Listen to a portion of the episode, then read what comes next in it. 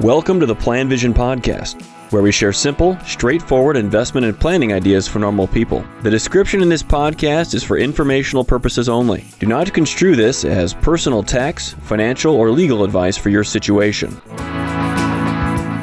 Hello, this is Mark Zoril with the Plan Vision podcast. And in this episode, which I've titled The Brutal Reality of the World Around You, and I hope this is not too much of a bummer of an episode. Maybe it'll even be inspiring to some people. It's the notion that you don't control the world around you. You can only isolate yourself so much. There are factors and events that are out of your control and they're going to have an impact on your life. Some will be moderate, some will be insignificant, but some will be profound.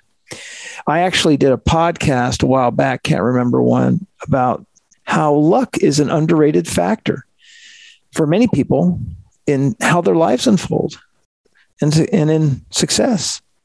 And when these external events happen to you, man, it can be tough and demoralizing. We don't know our future at a personal level and at a professional level. Things that seem important to you now can change overnight.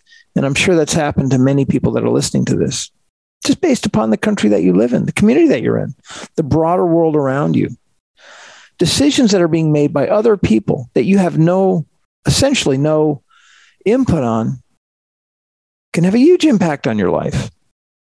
You know, the phrase being in the wrong place at the wrong time, retiring at the wrong time, taking a new job at the wrong time, working at a company or an industry in the wrong time, opening a business at the wrong time in the wrong place.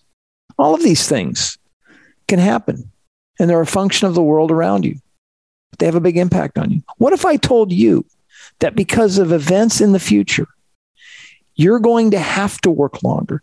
Your plan is going to change for sure. It's not going to be as good. You're going to have to start a new one entirely. I do a lot of planning, very high volume business that we work with here with our clients.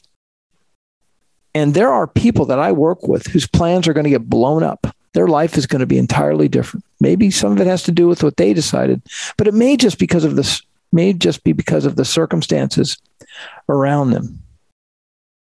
And it can happen and be a, and, and, and a part of this can be the world of finance, bond rates, interest rates, market performance. People aren't getting anything in cash these days. What about these retirees that are living off fixed income? Where are they going to get that from? Basically, nowhere.